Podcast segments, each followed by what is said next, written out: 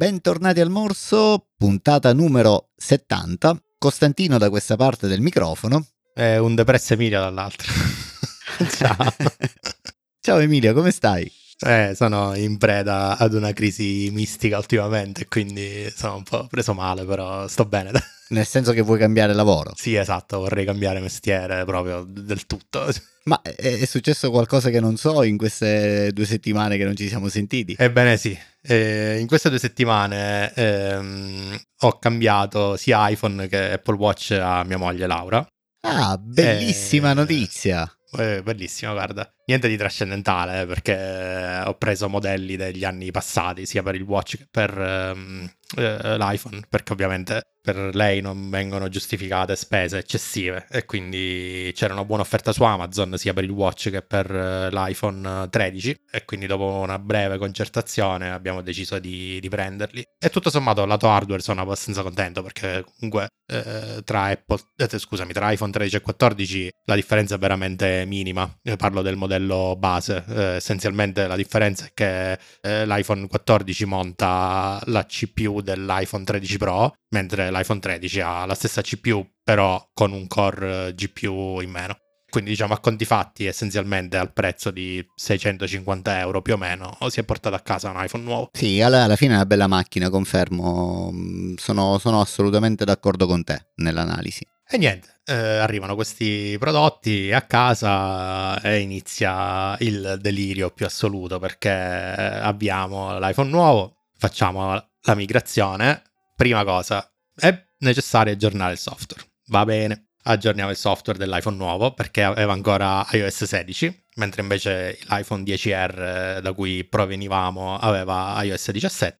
E quindi aggiorna il dispositivo, rotellina che gira, aspetta un minuto, aspetta 10 minuti, aspetta mezz'ora, aspetta un'ora e mezza e la rotellina sempre gira. Ma dai. Al che cerco su internet. Non volevo interrompere così bruscamente il processo, quindi mi, mi documento un po' su internet e trovo qualche video di qualche pazzo su YouTube che dice no, eh, può succedere, basta fare l'hard, re- l'hard shutdown del dispositivo, si riavvia e riparte tutto. Va bene, proviamo. Spegniamo il dispositivo, riavviamo ed effettivamente qualcosa si muove. Riparte sto device, effettivamente aveva aggiornato iOS 17, però non, ave- non c'era più nessuna traccia della migrazione che era stata fatta precedentemente. Va bene. Resettiamo il dispositivo, perché che io sappia non c'è modo di riavviare la migrazione, eh, diciamo, da un device funzionante, quindi devi fare il reset, ripartire e rifare la configurazione. Riparte questo dispositivo, proviamo ad avviare la migrazione di nuovo, eh, del trasferimento over the air tra due iPhone, non, non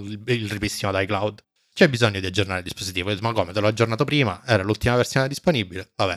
Comunque questa volta è veloce questo aggiornamento che lui secondo lui doveva fare, ma in realtà non ha fatto niente riusciamo finalmente, dopo una nottata di trasferimento dati, a migrare questo device. Il giorno dopo me lo passo a eh, vedere che le app funzionano, alcune hanno migrato bene, altre male, soprattutto quelle delle banche sono un delirio perché hanno il mobile code, eh, beh, eccetera, sì, eccetera, quindi sì, le devi testare tutte.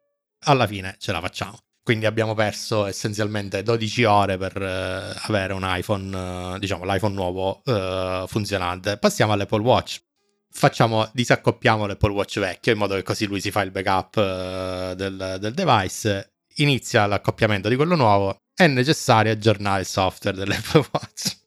perché ovviamente era Apple Watch 10 versus Apple Watch, eh, scusami, Watch S10 contro eh, Watch S9. E di nuovo inizia il, il, uh, il balletto. Parte questo aggiornamento, è un minuto, è due minuti, è dieci minuti, insomma, una volta che ho capito il meccanismo, spengo di nuovo l'Apple Watch, lo riaccendo, riparte, finisce quello che doveva fare, sembra tutto a posto, se non che il giorno dopo Apple Watch praticamente smette di comunicare con l'iPhone in qualsiasi modo, cioè l'Apple Watch era correttamente configurato, nel senso che aveva tutte le impostazioni, tutte le app installate, però non c'era più nessun dialogo tra l'Apple Watch e l'iPhone e viceversa. Se provavi per esempio a fare suonare l'iPhone non funzionava, non mi diceva collegato, mm-hmm. anche se col Bluetooth tecnicamente erano collegati, però questi due cosi praticamente non, non si parlavano più, non, non, mi chiedere perché, non c'erano neanche su Find My iPhone, Ma cioè strano. era completamente offline l'Apple Watch, con tutto che era tutto attivo, Bluetooth eccetera, riavviato, niente, non succedeva niente, e anche lì di nuovo reset del dispositivo, rifai di nuovo tutta la pappina, eccetera eccetera. Ora, senza voler tediare nessuno, abbiamo perso due giorni per migrare un iPhone e un Apple Watch dai prodotti vecchi a quelli nuovi, tra virgolette, insomma, che nuovi non erano, ma nuovi erano perché erano impacchettati, quindi non c'era nemmeno un problema di vecchi accoppiamenti con altri account, niente, erano comunque dispositivi vergini. E questa cosa mi ha fatto scoraggiare tantissimo perché io penso, te, te la ricordi la pubblicità dell'iMac degli anni 90 quali erano le istruzioni dell'iMac no, per navigare su internet. C'era passo 1 attaccare la presa, passo 2 attaccare il modem, passo 3 non c'è nessun passo 3. E, e, tutto questo non esiste più nel mondo Apple e questa cosa mi, mi scoraggia da morire. Ma posso dirti, posso dirti la mia? Certo. Allora, eh, sicuramente sfortun- siete stati sfortunati tu e Laura, perché onestamente questa cosa qui, io sai com'è che sono con, con, gli iPhone, li vado cambiando, quindi è una cosa che questo tandem facciamo con Elisa più o meno almeno due volte l'anno. E quest'anno mi è capitato, quindi verità, con, con, l'iPhone, 4, eh, con l'iPhone, cosa sono? 15, con l'iPhone 15 Pro si è bloccata l'installazione, ma c'era quel problema famoso di cui si parlava, insomma ci voleva la 1701, insomma, però poi alla fine l'ho fatto, ci sono stato un po', circa sì, mh, grosso modo una notte e l'ho aggiornato, però Elisa ad esempio non ha avuto nessun problema. Probabilmente siete stati sfortunati.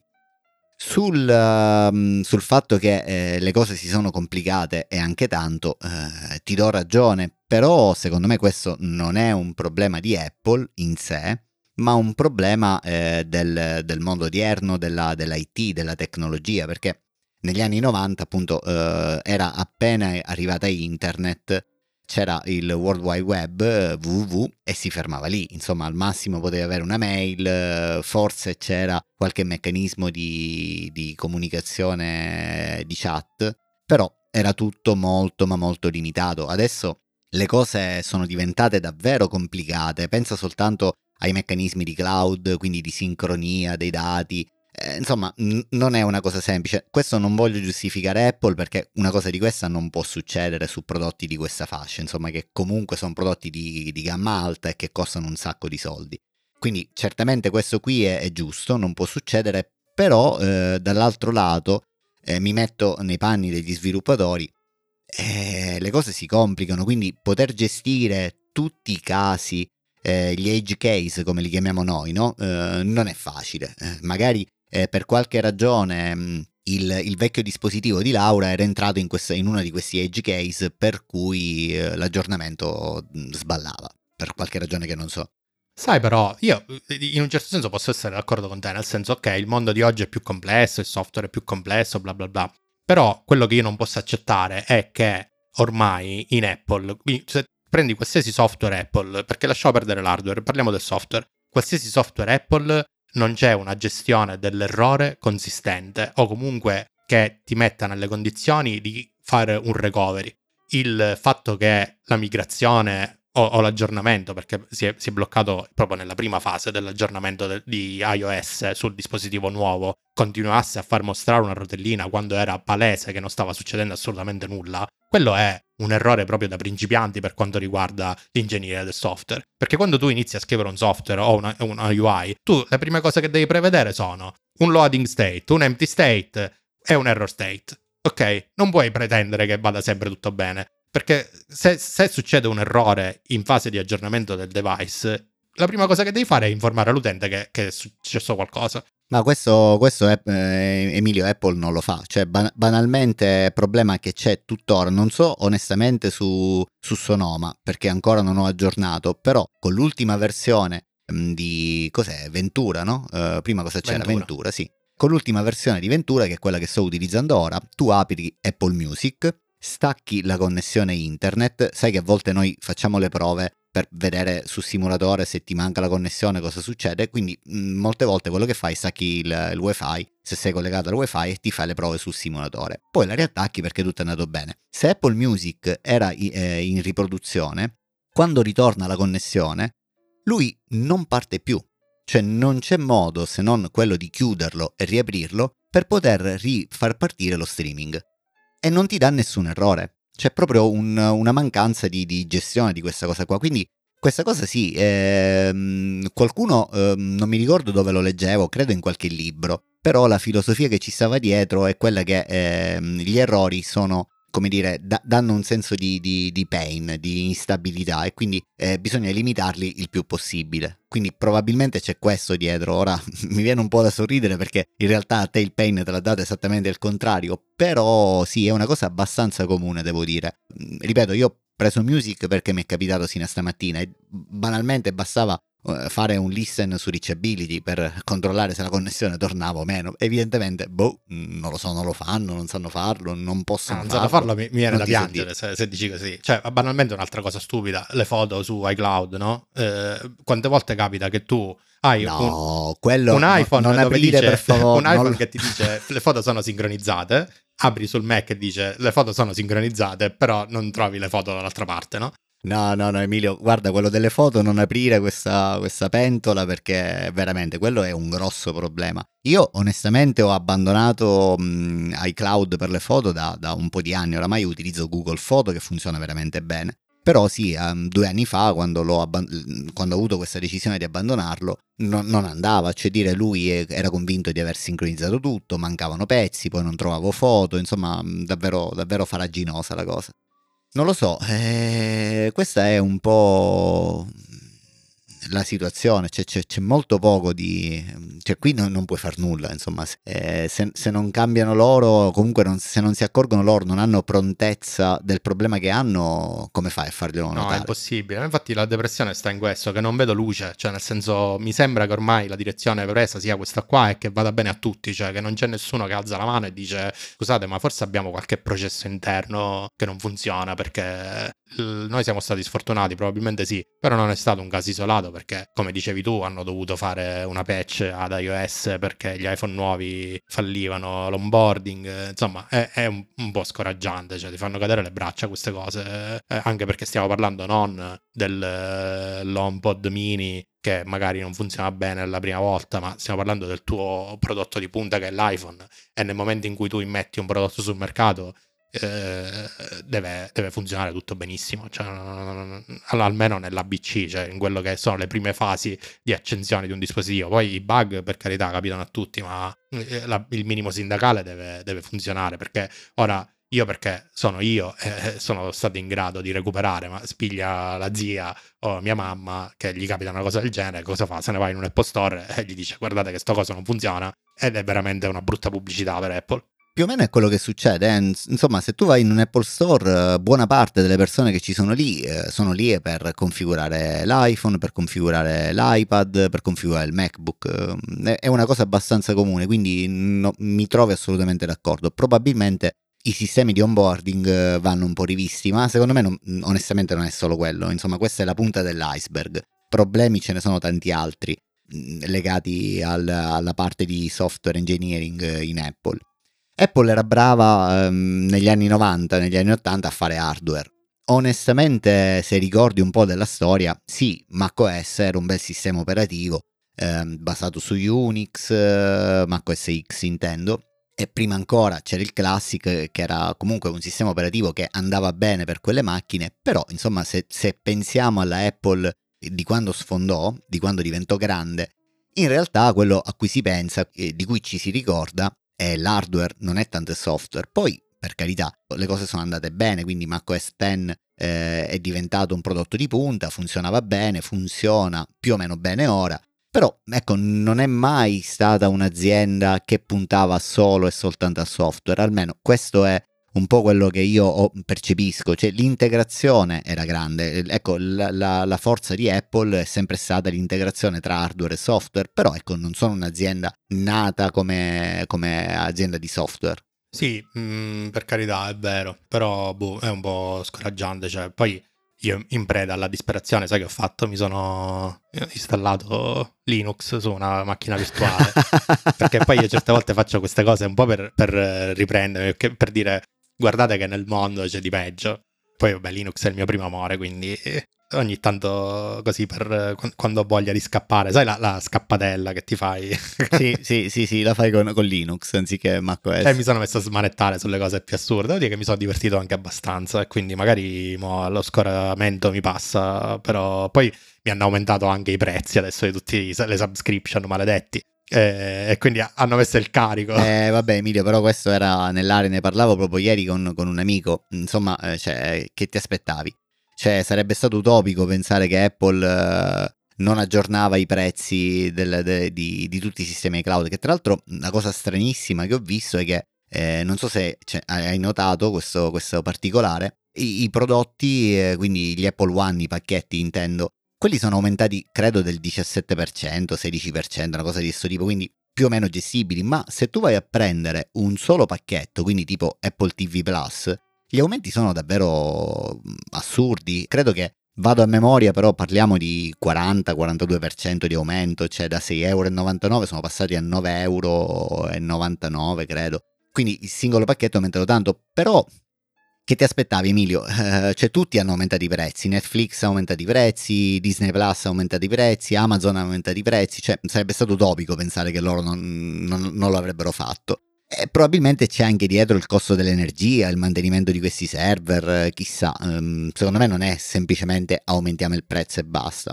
Mm, questo non è per giustificarli, eh, però secondo me c'è dietro un problema tangibile eh, di far quadrare i conti. Sì, no, per carità, eh, non lo metto in dubbio, però insomma, non è, non è, mai una cosa bella. A me piacerebbe, sinceramente, detto tra noi, un pochino ridurre la dipendenza da Apple. Il problema è che poi a conti fatti non è conveniente, perché io ho l'abbonamento Apple One e anche con l'aumento di prezzo comunque mi rimane la soluzione più conveniente, perché eh, al netto di, di servizi tipo Fitness Plus che non hanno un corrispettivo da nessun'altra parte, volendo anche sostituire, che ne so, Apple Music con Spotify, eh, iCloud Foto con Google Foto, eh, alla fine sempre ti devi, devi fare le subscription uh, ne, negli altri servizi e, e, e vai a spendere tanto quanto. Quindi... Sì, Google Foto più o meno che croce costa, adesso non ricordo quanto pago io, credo di avere l'abbonamento da 200 giga. Più o meno, grosso modo, costa tanto, però a parte il prezzo io lo trovo davvero molto più lineare,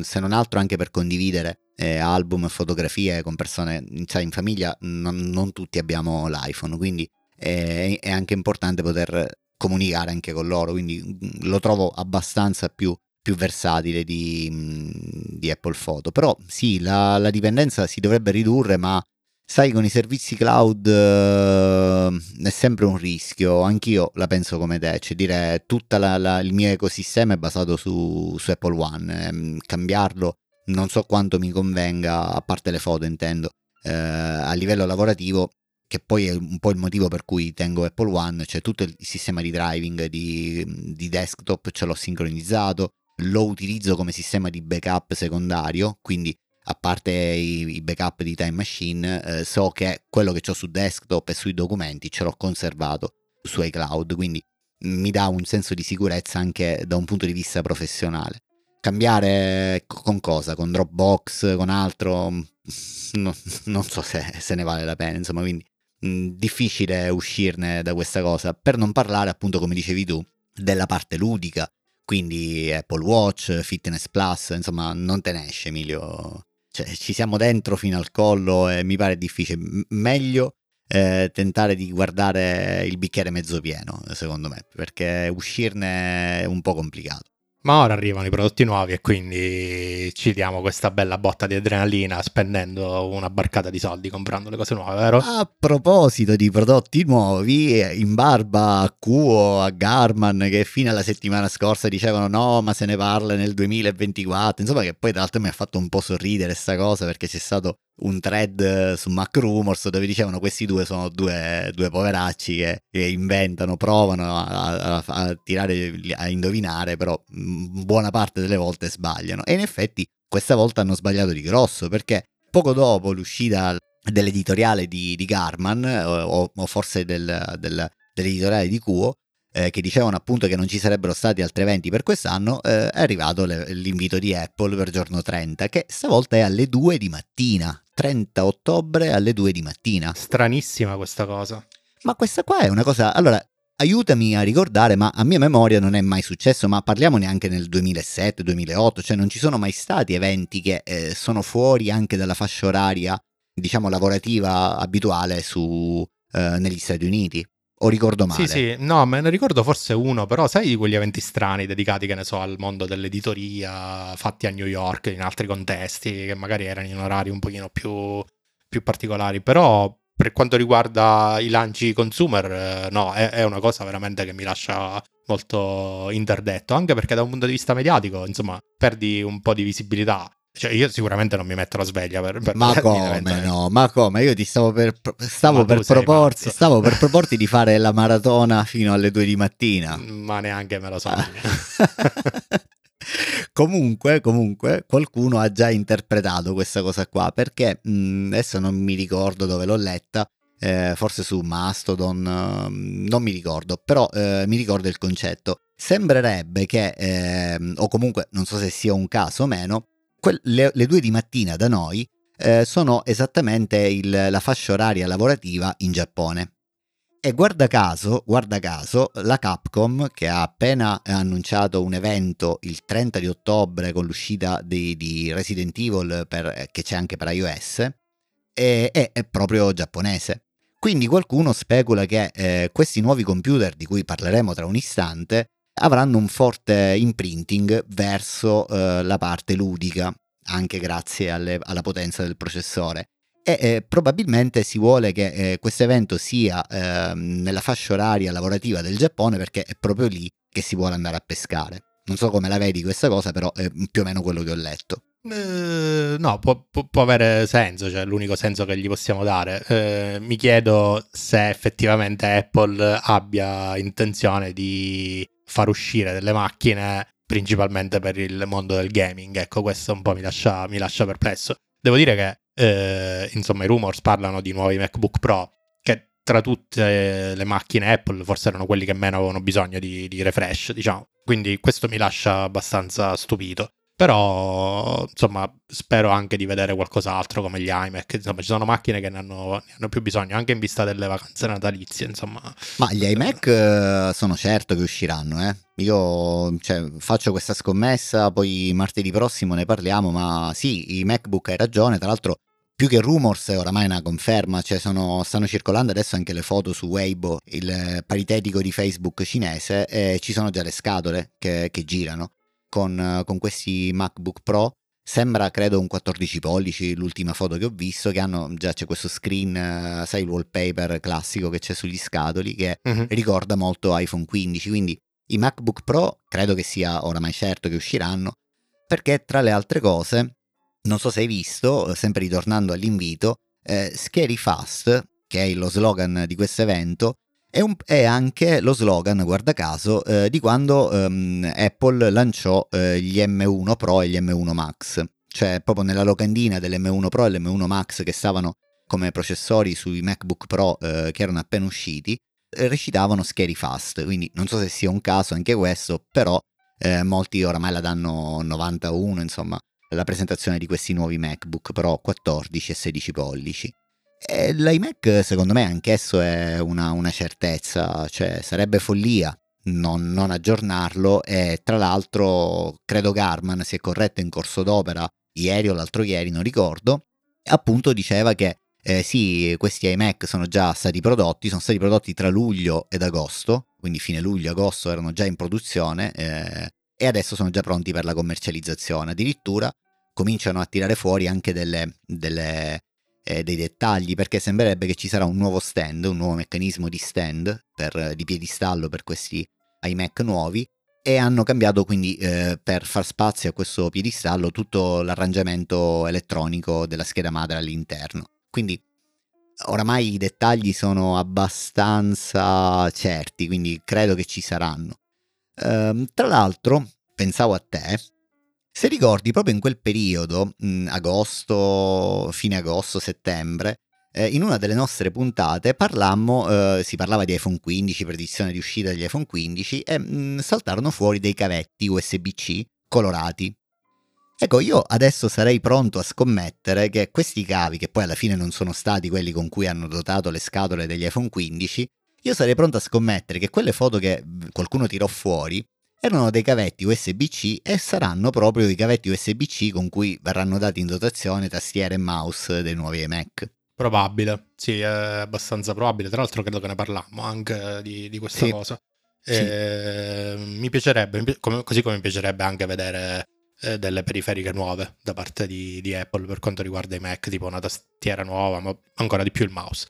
Sono curioso, anche perché è un evento che non si aspettava nessuno. Certo, le modalità saranno un po' bizzarre perché, ripeto, io non mi sveglierò la notte per vederlo, quindi la mattina mi troverò tutta la caterba di, di social e, e feed RSS in base di, di- di tutto quello che succederà.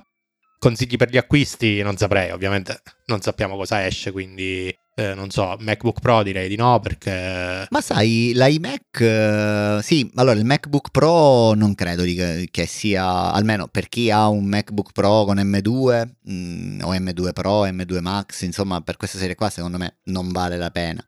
Però un computer da tavolo, io sempre, ne abbiamo parlato, è una delle, delle mie fisse, avere il desktop eh, bello. E se queste macchine sono potenti come si crede, non sarebbe male. Tra l'altro questi M3, eh, tornando alla storia di Capcom, eh, avranno sicuramente tutti i meccanismi di ray tracing in tempo reale. Perché eh, gli i17 Pro, quelli che ci sono sugli iPhone 15 Pro e Pro Max, ehm, è stato detto in pompa magna che appunto supportano il ray tracing eh, in, ehm, in tempo reale. Quasi sicuramente quindi una, una versione ancora più potente sarà a bordo di questi M3, quindi comunque saranno delle macchine prestanti, almeno probabilmente forse non il modello base, andando un po' spingendosi oltre verso il Pro, verso il Max, potrebbero diventare delle macchine ben carrozzate. sicuramente valuterei l'acquisto un, un sogno per me, ma so che non si avverrà mai, se ci fosse la possibilità di utilizzare l'iMac anche come eh, display per un portatile che gli attacchi tramite... Mai, mai uh, ti daranno questa gioia, Emilio. Eppure una volta ci fu un Mac, un iMac che ti dava questa Sì, possibilità. una sola Ma non mi serie, ricordo una qual sola era. serie, hai detto bene, una sola serie che poi si guardarono bene da replicare, insomma, poi la tirarono fuori dal mercato, non ti daranno mai questa gioia, anche perché nessuno si comprerebbe gli studio display, secondo me. Eh, lo so, però io poi faccio fatica a giustificarlo perché dove me lo metto? Perché se devo tenere due monitor, perché comunque il, il MacBook Pro rimarrebbe il mio Mac principale per lavoro, quindi avere anche un iMac, cioè dovrei avere due stanze diverse, diventa complicato. No, certo, sì, sì, eh, eh, ovviamente nel nostro caso non è da sottovalutare il problema dell'ubiquità, di cui abbiamo parlato secondo me anche altre volte, cioè dire per chi lavora e ha tutto il suo ufficio dentro il MacBook Pro, sai, per quanto iCloud ti possa aiutare con, eh, con la sincronia dei file, non è la stessa cosa, quindi sì, mh, avere due macchine comunque non è, non è il massimo. Da vedere, insomma, questo dipende molto da, mh, appunto dagli asset lavorativi. A me non dispiacerebbe poter isolare, ad esempio, il lavoro dalla, dalla mia vita privata e, e quindi avere un Mac che eh, raffigura la mia vita privata e un Mac che raffigura la mia vita lavorativa, secondo me potrebbe essere una bella cosa. Certo, è necessario quantomeno poter tenere questi due computer eh, o questi due monitor sulla, sulla scrivania. Sul fatto che ti diano questa opportunità, Emilio, onestamente la vedo dura. Non credo che ci sia questa, mh, questa volontà da parte di Apple per un discorso banalmente di pestarsi i piedi, insomma, con quello che, che già hanno. A proposito del ray tracing, mh, stavo dicendo prima, magari chi ci ascolta non sa di che si tratta, però il ray tracing è una- una tecnologia, una modellazione matematica con cui in pratica eh, si riescono a trasformare in formule i raggi di luce eh, che, che, mh, impattano le superfici 3D. E quindi se c'è un, un processore che riesce a fare questi, questi calcoli in tempo reale, eh, si aiuta tanto la, mh, la computazione delle scene 3D, che è una cosa tipica dei videogiochi. PlayStation, Xbox, eh, tutte queste console super spinte, alla fine hanno delle schede video che eh, lavorano in questo senso, cioè dire oltre ai modelli che chiaramente devono essere messi a schermo, ci vuole un motore che riesce ad elaborare le luci, i colori, le sfumature, eccetera. Quindi potrebbe essere che Apple eh, voglia fare questo salto. Tra l'altro, sempre eh, riguardo a questo argomento, se ricordi bene, eh, le attuali versioni di macOS hanno questa modalità gaming che eh, io non sapevo, però ieri leggevo questa cosa un po' affascinato. Quando abiliti questa modalità gaming, il Bluetooth eh, raddoppia eh, la velocità di refresh, quindi riesce a, eh, a, mm, veicolare il doppio, se non il triplo, di informazioni che tipicamente veicola, ad esempio quando usi il mouse. Ed è proprio una cosa necessaria per ridurre la latenza mm, durante il gaming, quindi se hai un controller della PS5 attaccato al Mac eh, questa cosa qua eh, lo rende molto più reattivo, al pari, per intenderci, della Xbox eh, o della, della PlayStation. Quindi probabilmente stanno sistemando un po' le cose in questa direzione. Chi spenderà 5.000 euro per giocare non lo so, ma forse che comunque quando fai un computer gaming, ehm, un PC gaming, comunque mm, si arriva a questi prezzi o si spende molto meno. Beh, dipende. Alla fine la discriminante la fa spesso la scheda video. Però, diciamo, per una scheda video di fascia molto alta eh, arrivi a 1200-1500 massimo. Cioè, Solo cioè, la scheda video? Sì, sì, sì, solo la scheda video. Però stiamo parlando di schede video veramente di fascia altissima. Eh, di una fascia media arrivi sulle 600-800 euro più o meno e già ti dà le, le sue soddisfazioni. Poi per curiosità, quando ti ho detto ho provato Linux, poi mi sono messo anche a, fare preventivi, PC, cose del genere.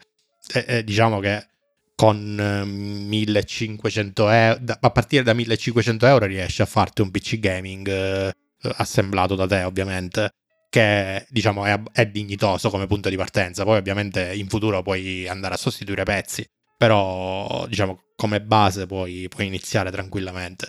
Secondo me siamo ancora fuori mercato, cioè dipende Apple chi vuole attaccare da questo punto di vista, perché secondo me il grosso del, dei videogiocatori è, sta su console.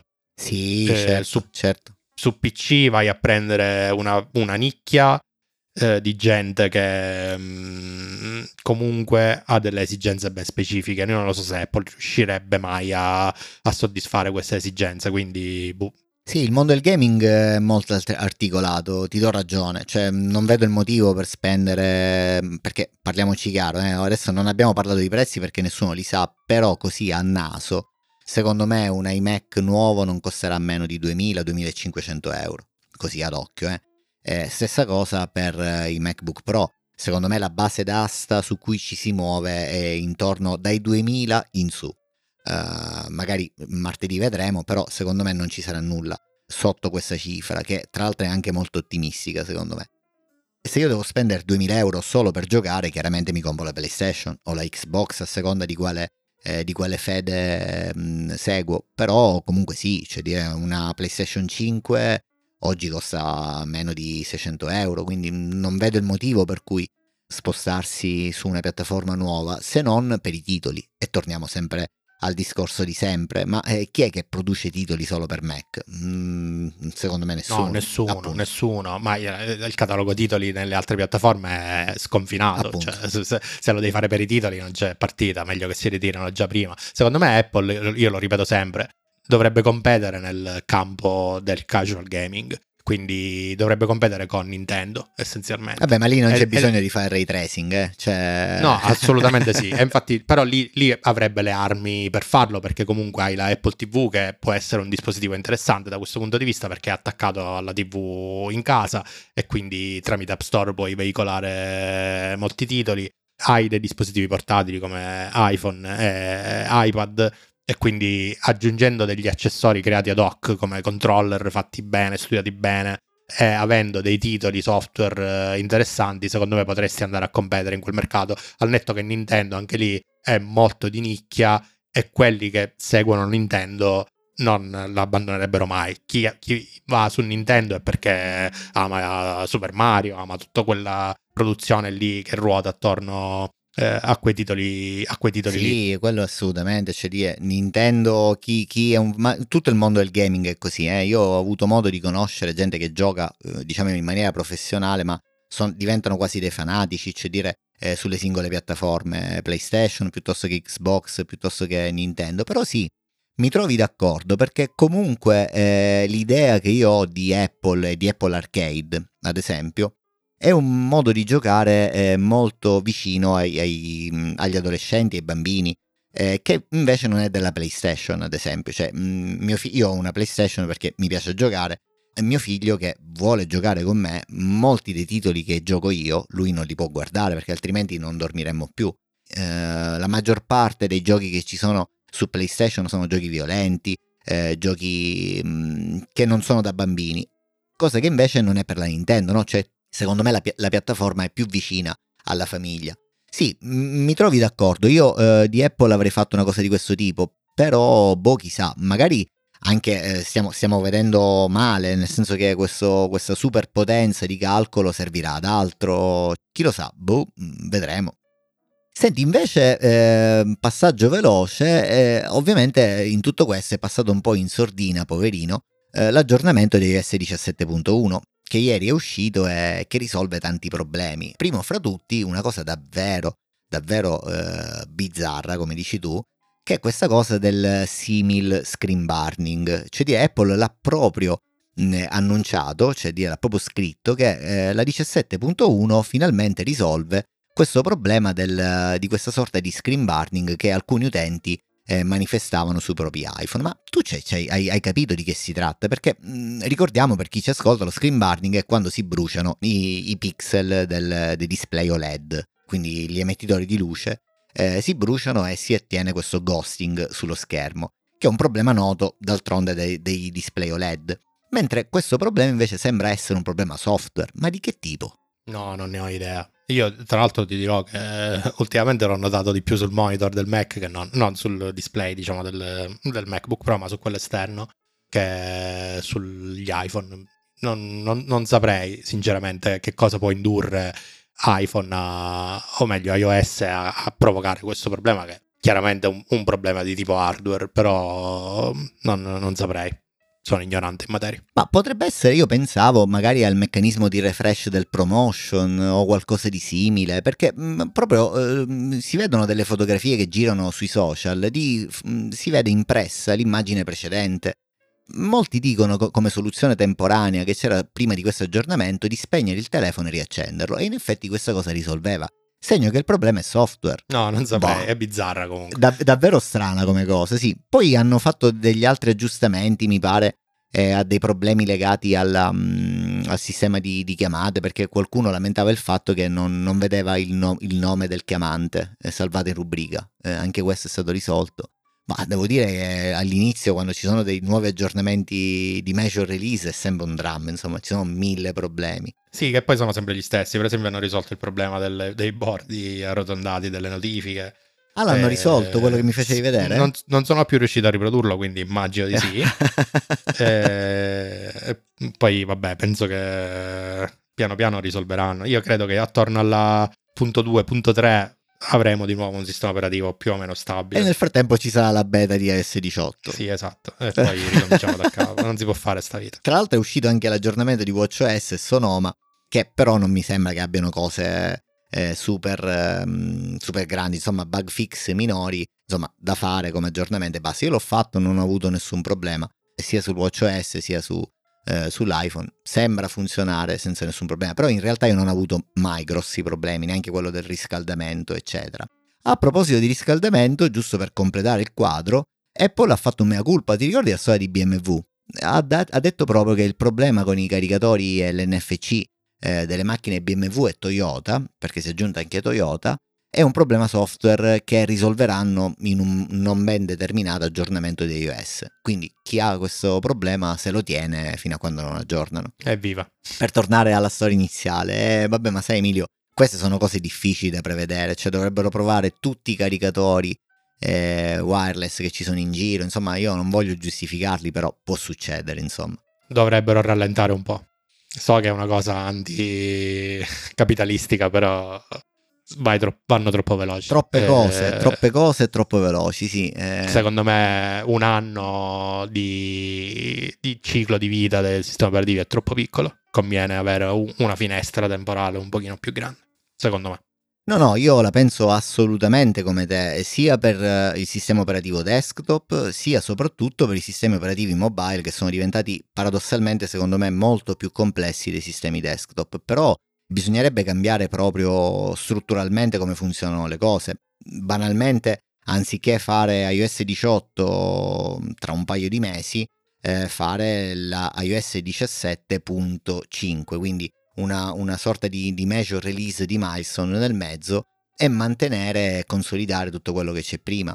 Onestamente io non so perché loro facciano questo aggiornamento plateale ad ogni, ogni anno, perché fondamentalmente potrebbero anche continuare incrementalmente e fare comunque il rilascio dei nuovi dispositivi hardware, fare la WWDC raccontando delle nuove API, eccetera, però senza questa corsa, ecco, al cambiamento totale del sistema operativo. Ci sarà qualche ragione per cui fanno questa roba, però mi sfugge.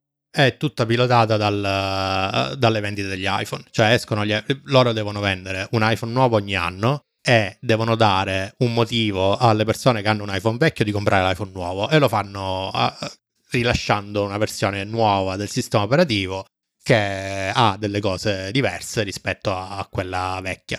È una questione prettamente di marketing, secondo me, eh, che diciamo funziona abbastanza bene per vendere gli iPhone, però non funziona molto bene nel caso del, dei processi di sviluppo software che hanno bisogno di altre tempistiche, che hanno bisogno di altri processi. Il software andrebbe rilasciato quando è pronto, non quando l'ufficio di pubbliche relazioni si sveglia, o l'ufficio di marketing si sveglia e che dire giorno tot dobbiamo rilasciare il nuovo iPhone. Perché se, se il software non è pronto, poi finisce che io mi compro l'iPhone nuovo e non riesco a usarlo perché si blocca in fase di, di onboarding. Però Emilio, però permettimi, eh, facciamo entrambi lo stesso mestiere e ci troviamo con questa discussione praticamente un giorno sì e un giorno no. Anche noi eh, non abbiamo la facoltà, ahimè, di decidere quando rilasciare eh, una particolare app, una particolare SDK. Ad un certo punto, eh, ad un certo punto arriva la chiamata del project manager, ti manda la mail e ti dice domani dobbiamo uscire. Tu gli dici ma guarda che io ancora sono qui, eh ma non mi interessa, domani dobbiamo venderlo. E quindi probabilmente quei poveracci che ci stanno in Apple eh, fanno il nostro stesso mestiere e si trovano nella nostra stessa condizione. Quindi il massimo che possono fare è cercare di, di risolvere al meglio la cosa. Non so come la vedi. Ma secondo me si può risolvere meglio, ma ora qui entreremo in un discorso lunghissimo, cioè banalmente Google l'ha risolta in maniera più intelligente, secondo me, dove la versione intrinseca del sistema operativo non è così importante eh, come tutto quello che, che, che, ruota attorno al sistema operativo stesso, quindi in, facendo un po' di decoupling del, delle tecnologie e delle app eh, da iOS riesci a eh, avere un impatto meno, diciamo, importante su, sui bug eh, e, sulle, e, sui rilasci nuovi. Quindi si può fare, ci sono dei processi. Il problema sono le test, nel senso che finché Apple continuerà ad essere diciamo gestita come adesso continuerà a fare le stesse cose ogni anno ogni anno poi quando cambieranno il CEO e magari qualche manager magari le cose cambieranno però ma tu sai, chi sarà, tu sai chi sarà il prossimo CEO no? io no, scherzo. le, le, voci di corridoio dicono che il prossimo CEO di, di, Apple sarà, adesso mi viene il nome, il tizio col ciuffo, come si chiama? Eh, Federici? No. Sì, secondo me sì. No, no, sicuro no. Sarà Jeff Williams. Guarda, ah, tu dici Williams. Mi ci sì. gioco un, un, euro. Sì, però abbi, poi abbia anche lui. Bah, vedremo. Vedremo. Io non so se cambierà, cambiando le teste, cambieranno. Non per giustificare Tim Cook, però secondo me è in mano anche agli investitori che ci sono in Apple. Eh. Non, è, non, è, così semplice eh, orchestrare un'azienda come, come Apple. Eh, dove... lo so, guarda, off the records ti ho detto che Apple è la, la nuova Microsoft. Eh, purtroppo è così, cioè la visione romantica che noi avevamo di Apple non c'è più. Adesso è un'azienda come tutte le altre, grossissima, anzi forse la più grossa di tutte, eh, dove gli interessi valgono più dell'amore per il prodotto e quindi amen. Prima o poi cadranno, insomma, non per voler essere il gufo del malaugurio, però eh, prima o poi tutte le grosse aziende hanno un culmine massimo e poi c'è una discesa. Speriamo di essere a riparo eh, in pensione quando, quando Apple andrà, andrà in discesa, vedremo. Va bene Emilio, mm, puntata devo dire molto interessante. E che dire, non ci resta che aspettare a questo punto lunedì mm, per vedere se Apple eh, ci ha riservato dolcetto o, o scherzetto. scherzetto. Intanto grazie per eh, la bella puntata e buon Halloween a questo punto a te e a tutti gli ascoltatori. Grazie, buon Halloween a te e famiglia. grazie, ciao ciao Emilio. Ciao.